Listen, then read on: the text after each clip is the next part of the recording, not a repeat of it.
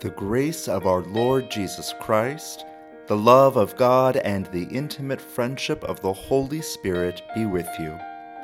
Whether you're listening from far away or next to beautiful Seneca Lake, we hope that through the reading and proclaiming of Scripture, you hear God's wisdom, challenge, and blessing for you today.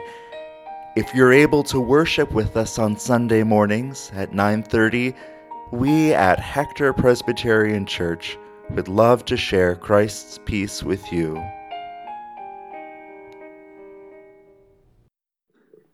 As we turn our attention to the proclaiming of Scripture, let us pray.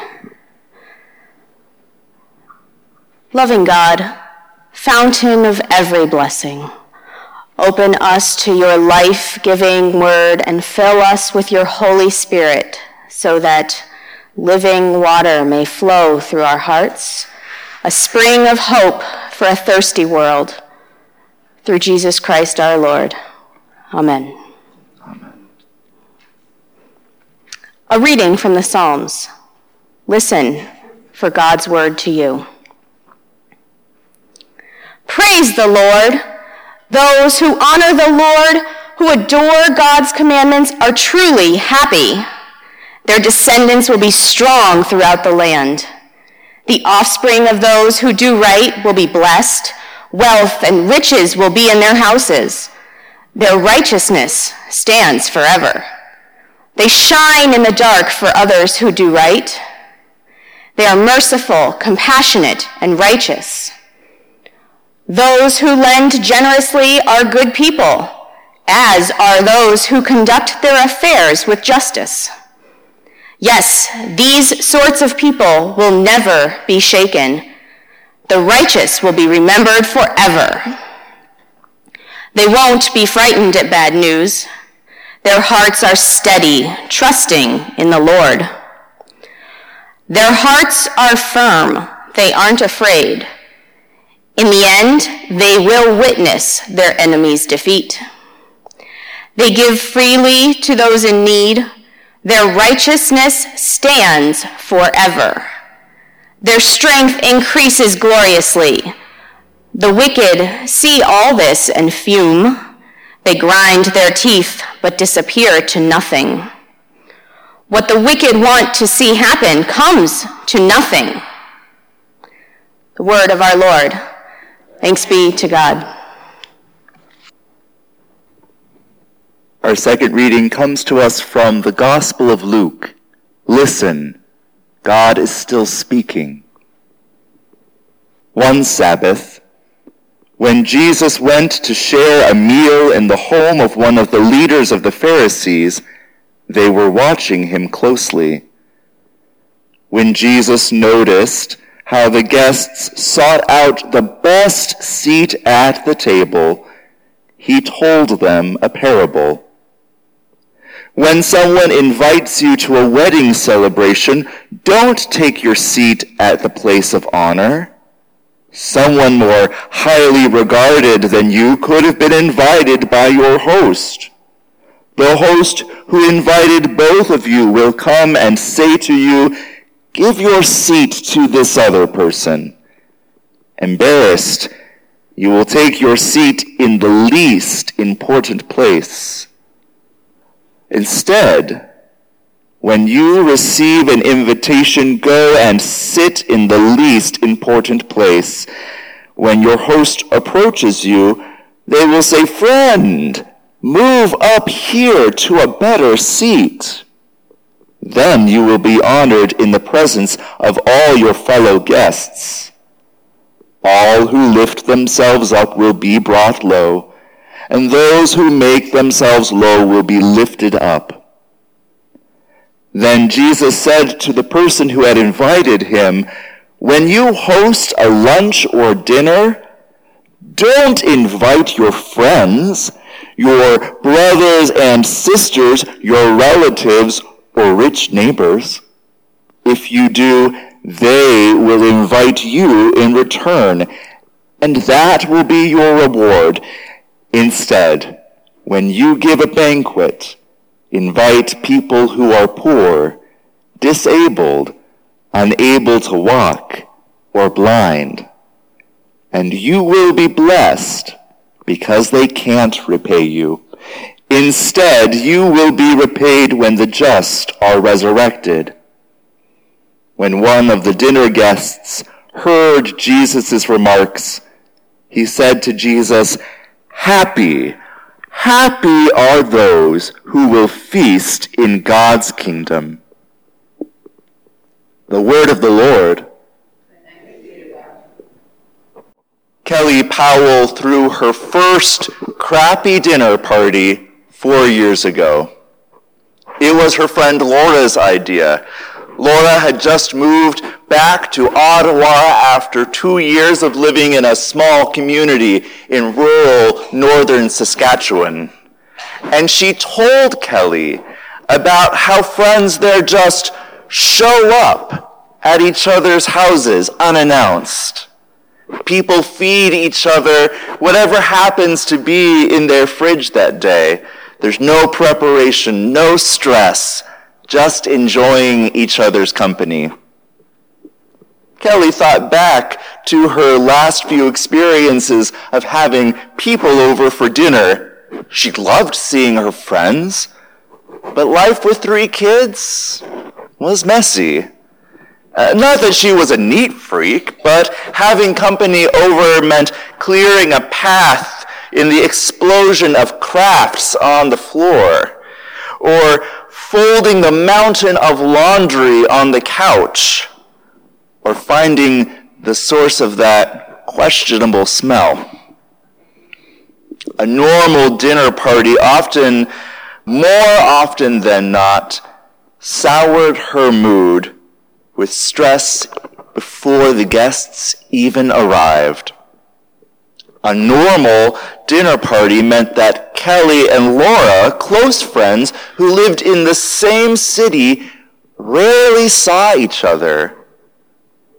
So maybe a crappy dinner party was just the kind of party she needed.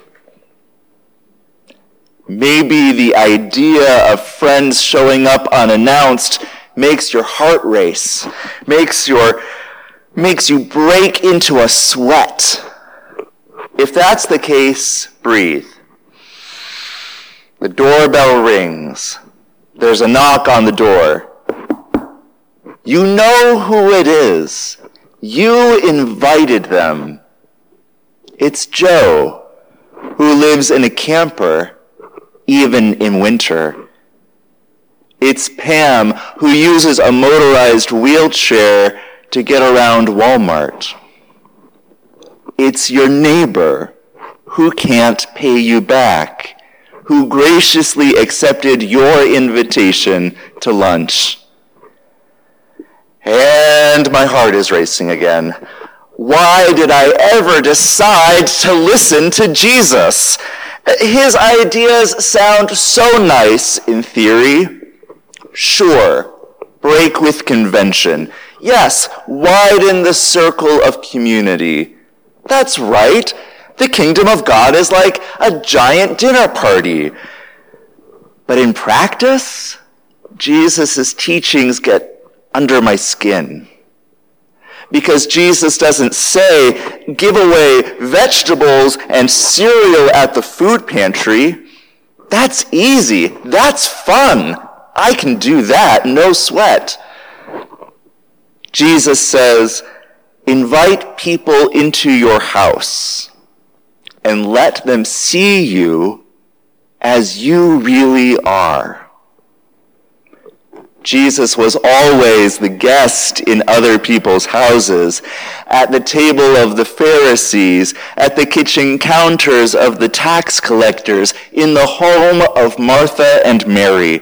Jesus was always the guest, and so always peered into the hearts of the people who hosted him. He saw their insecurities. He saw Simon's prejudice, Martha's anxiety, the skepticism of folks who didn't go to church, who doubted God wanted anything to do with them. while others kept an eye on Jesus, either to prevent him from embarrassing them or to hear what ludicrous thing he would say next, Jesus kept an eye on them. Imagine you are the host of this dinner party. Imagine handing Jesus a glass of wine. Nothing too fancy. Nothing with a dusty label. Come on, you're not Pontius Pilate. As Jesus takes it, notice his hands. He's washed them, sure, but there's still some dirt underneath his fingernails. They're calloused from his previous work, carpenter, construction worker, something physical, something hands-on.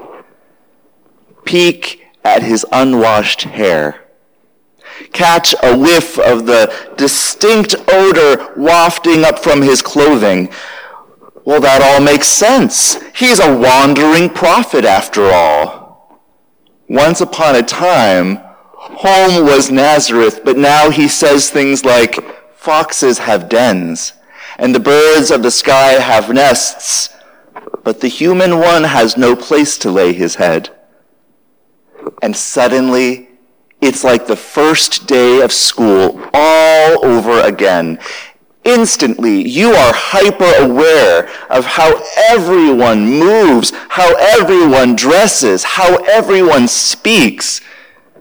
Like taking a quick census of the cafeteria, you can see what Jesus sees. You see guests jockeying for a seat close to the head of the table. You see how out of place a wandering prophet is in this crowd. You can feel his eyes on you, boring into you. Just take the wine, you silently plead. Just eat. Don't say anything. But this is Jesus we're talking about. And of course, he can't hold back from holding forth. And although you'd rather plug your ears with hummus, you can't keep from hearing what he says. When you give a banquet, invite people who are poor, disabled, unable to walk, or blind, and you will be blessed because they can't repay you. Instead, you will be repaid when the just are resurrected. Well, that's a nice idea, Jesus. Very charitable. But I already give to folks begging at the city gate. I volunteer on free community lunch days. I regularly donate to profits that empower people to escape the generational cycle of poverty. And I know what it's like to have a wandering prophet in my house, a guest who sees me as I really am. I don't think I could handle being that vulnerable with the most vulnerable people in my society. But if we excuse ourselves from this itchy, under the skin teaching, folks will miss out on something beautiful about God.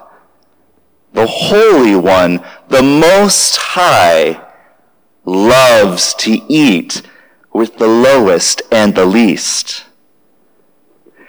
Hearing Jesus' remarks about the resurrection, another guest, probably a few drinks in, pipes up, Happy are those who will feast in God's kingdom. Seriously, why did you invite these people?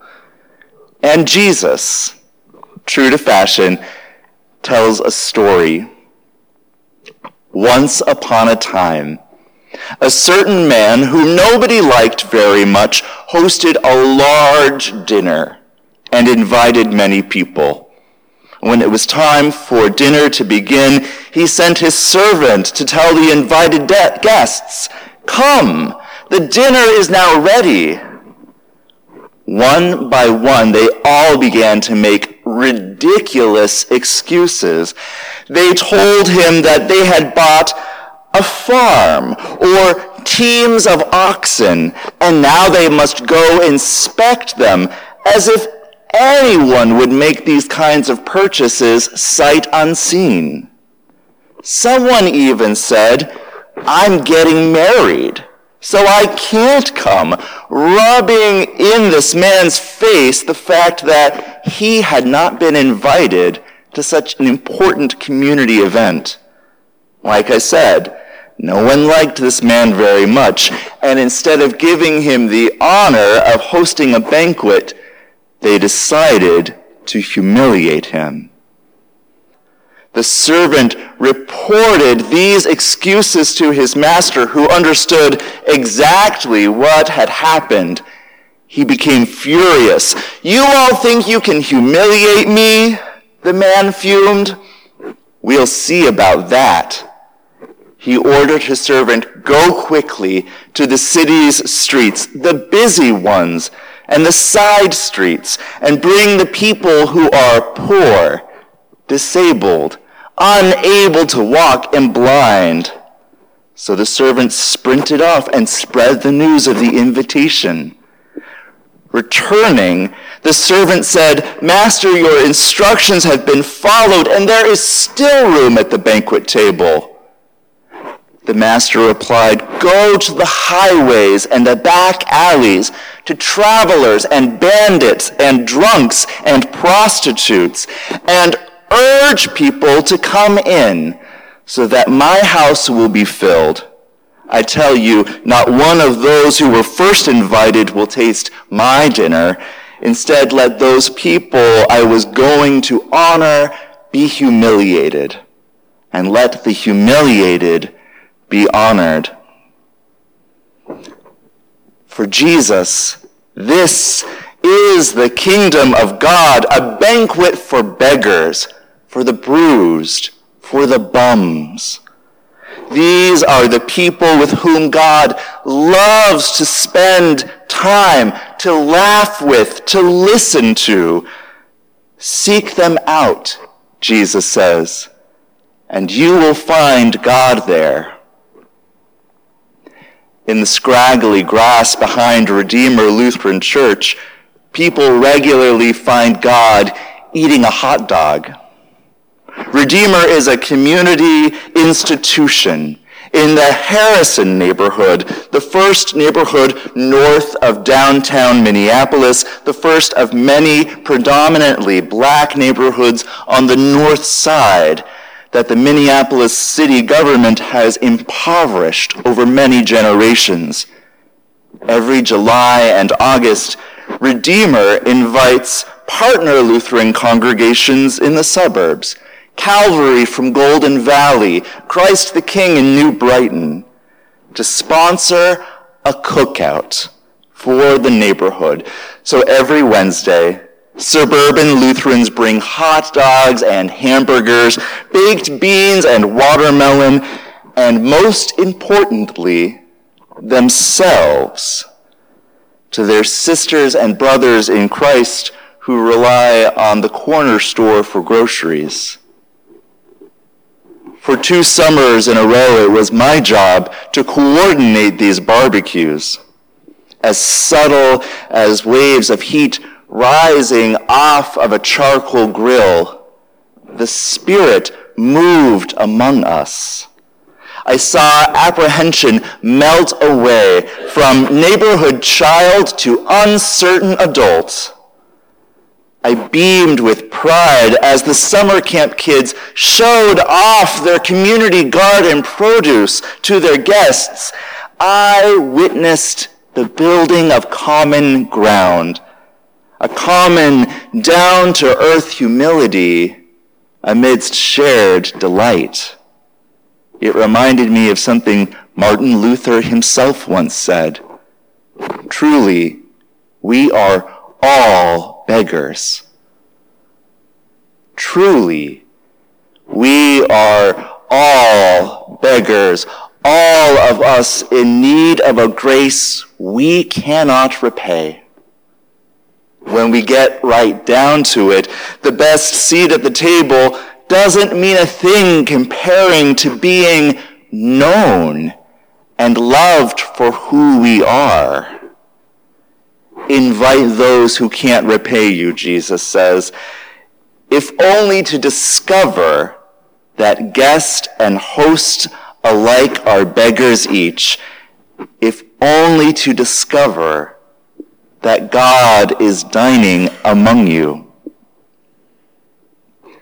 A friend of mine recently told me about an afternoon volunteering at her church's food pantry. Clinical depression weighs down my normally buoyant friend, and by the time that she motivated herself to drive to church, to get out of the car, the food was already set up. Other volunteers were stationed at each table she sighed. Now what? That's when a preschooler approached my friend, unaware of the existential crisis unfolding. Kids are regulars at that food pantry, especially toddlers, while parents and grandparents pick up groceries or sit and chat with volunteers. Kids can play with toys. Kids can color. This four-year-old had a plastic jar of Play-Doh in his hand. Can you help me? he asked, gesturing to the rest of the jars on the craft shelf. Another sigh, but a smile for the preschooler. Down came the Play-Doh. Out came the paper towels to wipe off the card table. A chair cleared for the young artist. But that wasn't the end of it. The four-year-old nodded to the other empty chair. You can sit there. That's how my friend, who thought that she was the host, became the guest at a very different banquet table. My friend, a beggar like me, found God at that table where sweet smelling Play-Doh became snakes and flowers and elephants.